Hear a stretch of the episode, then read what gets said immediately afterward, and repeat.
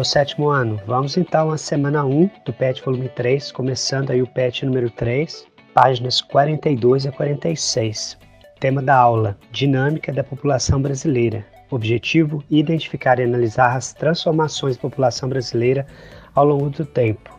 Pessoal, vamos então começar a pensar em aspectos humanos, refletir sobre a população brasileira, esse país tão grande, tão miscigenado, com tamanha diversidade de raças nesse território. Os conceitos principais que a apostila de vocês apresenta aí são as ideias de censo demográfico, taxa de natalidade, taxa de mortalidade, crescimento vegetativo. Vamos trabalhar esses principais conceitos aí, pessoal. Então, como que uma população de um país se transforma? O que é taxa de natalidade? São as pessoas que nascem no país. E temos também as pessoas que morrem durante um ano. A diferença entre as pessoas que nascem e as pessoas que morrem é o crescimento vegetativo, ou o crescimento natural da população. Então, o crescimento vegetativo, ele é medido anualmente. Você pega as pessoas que nascem e subtrai as que morrem. E aí teremos uma taxa que é o crescimento natural da população daquele país.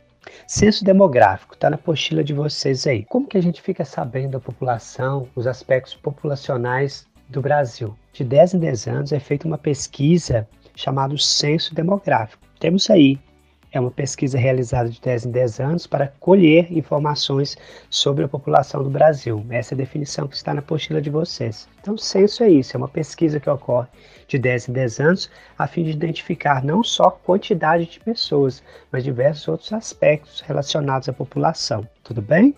Como eu disse, então, a população do país aumenta ou diminui por dois processos: a diferença entre imigração e emigração e a diferença entre nascimentos e óbitos tá?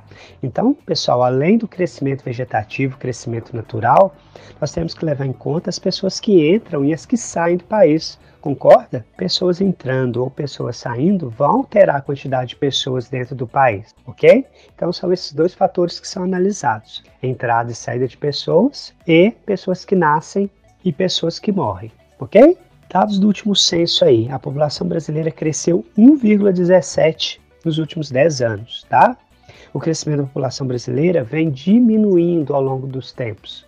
Viu, pessoal? Ao longo dos anos, nós tivemos aí um grande crescimento populacional aí no início do século, a partir aí da segunda metade do século, a população brasileira vem crescendo menos. Nós temos uma tendência aí prevista para 2050, 2055, a população brasileira vai começar a diminuir a não ser que tenhamos movimentos de entrada de pessoas no país ou que as próximas gerações, vocês aí, resolvam ter mais filhos.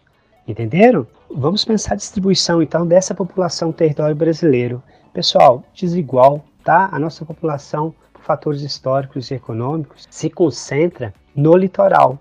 Observando as principais cidades brasileiras, estão no litoral, são cidades que têm praia. Observem, todo o Nordeste, Rio de Janeiro, Florianópolis, são todas capitais que estão no litoral, certo?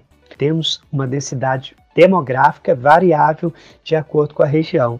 O que é densidade demográfica, pessoal? Densidade demográfica é a quantidade de habitantes por quilômetro quadrado. Esses são os principais conceitos que temos na apostila de vocês.